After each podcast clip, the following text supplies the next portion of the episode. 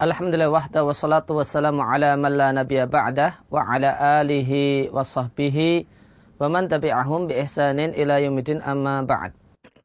Kaum muslimin rahimani wa rahimakumullah.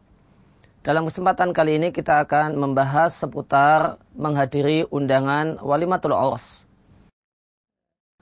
Berkaitan dengan undangan walimatul urs, maka manakala kita mendapatkan undangan walimatul oros maka kita diwajibkan untuk menghadirinya. Ingat, yang wajib adalah hadir.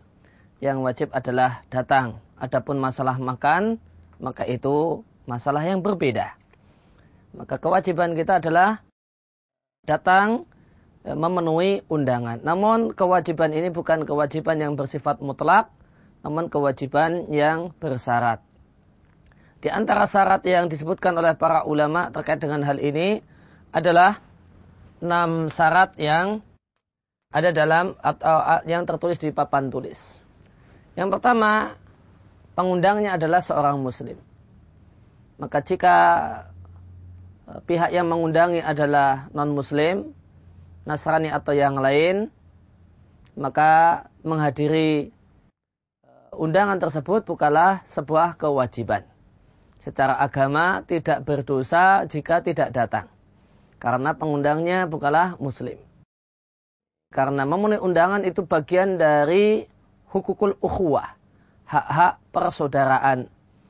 Dan tentu seorang muslim adalah hanya bersaudara dengan sesama muslim. Maka undangan yang berasal dari orang Nasrani, maka seandainya kita tidak datang, maka itu tidak ada imbas akhiratnya. Lain halnya jika yang mengundang adalah seorang muslim. Kemudian yang kedua, undangannya haruslah undangan yang bersifat khusus. Kalau undangannya bersifat umum, jamaah masjid Al-Barokah misalnya, atau jamaah masjid Al-Hidayah misalnya, maka kita yang jadi jamaah masjid tersebut tidak memiliki kewajiban untuk datang. Yang wajib datang adalah undangan yang bersifat khusus. Boleh jadi undangan tersebut sampai kepada kita secara lisan ataupun dalam tulisan. Namun kalau undangannya bersifat khusus, karyawan, satu perusahaan, atau e, majelis taklim apa, seluruhnya diharap hadir, itu malah tidak wajib untuk kita datangi. Maka syarat yang kedua, undangannya harus bersifat undangan khusus, undangan personal. Tidak boleh undangannya adalah undangan kelompok, undangan komunal. Kemudian yang ketiga, wajib datang manakala itu adalah hari pertama. Di sejumlah tempat, walimatul urs itu terjadi selama beberapa hari. Misalnya tiga hari. Maka ada maka ada hari pertama, hari kedua, dan hari ketiga. Maka kita berkewajiban datang manakala itu adalah hari hari undangan tadi adalah hari undangan pertama. Kalau misalnya kita eh, diminta untuk hadir namun pada hari yang ketiga alias hari terakhir maka tidak ada kewajiban dan keharusan untuk datang. Kemudian yang keempat tidak ada kemungkaran dalam acara walimatul urs tersebut. Tidak ada di sana musik-musik, tidak ada di sana ikhtilat campur baur laki-laki dan perempuan. Nah ini yang wajib untuk dihadiri, didatangi. Maka jika di sana ada kemungkaran, maka kita tidak wajib datang kecuali jika kita adalah orang yang punya pengaruh. Kalau kita adalah orang yang punya pengaruh, seandainya datang kita bisa mengingatkan, kemudian mengubah setting dengan eh, sedikit settingnya sehingga menjadi sesuai dengan syariat, maka wajib datang karena dua hal. Yaitu karena undangan dan yang kedua karena kita punya kemampuan untuk menegur dan mengingatkan. Namun jika kita tidak dalam kondisi dan posisi semacam itu, maka pada dasarnya kita tidak punya kewajiban untuk datang.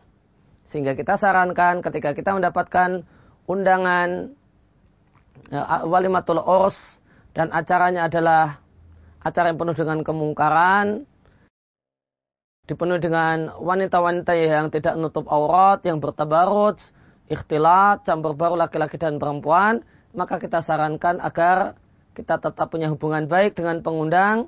Saya pribadi menyarankan agar datang sebelum hari H. Ya, boleh jadi malah datang ke rumah, ya, menyampaikan kado, atau datang setelah acara berakhir. Dalam rangka supaya tidak ada ganjalan antara kita dengan pengundang. Ya, mengingat kalau kedatangan kita di hari H itu adalah satu hal yang tidak diperkenankan secara syariat karena adanya kemungkaran di acara tersebut. Kemudian yang kelima tidak ada uzur. Maka ketika pada hari H tersebut ternyata kita punya uzur, misalnya sakit, atau kita punya uzur, ada hujan deras, maka kita tidak punya, tidak berkewajiban untuk datang. Namun jika tidak ada masalah, tidak ada problem pada diri kita untuk hadir, maka itu adalah itulah undangan yang wajib untuk kita datangi.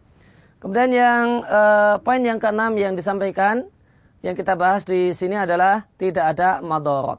Kita tidak mendapatkan kerugian manakala kita menghadirinya. Namun jika kita mendapatkan kerugian yang cukup besar, yang tidak wajar, yang tidak normal, kalau kita menghadirinya, maka menghadiri undangan dalam kondisi ini tidak wajib. Contohnya, kita tinggal di Jogja, undangan walimatul ursnya di Kalimantan. Ya, maka tentu butuh biaya untuk ya, bisa sampai sana, biaya pesawat, untuk bolak-balik Jogja Kalimantan. Maka kita mendapatkan madarat berupa keluar uang dalam jumlah yang tidak wajar.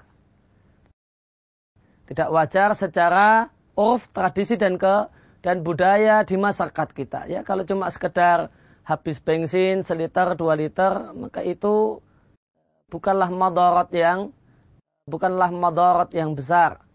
Maka terhitung seperti tidak memberikan, tidak berdampak madarat. Namun jika eh, biaya yang harus keluar itu demikian besar karena jutaan, karena untuk biaya transportasi udara, nah ini tergolong madarat.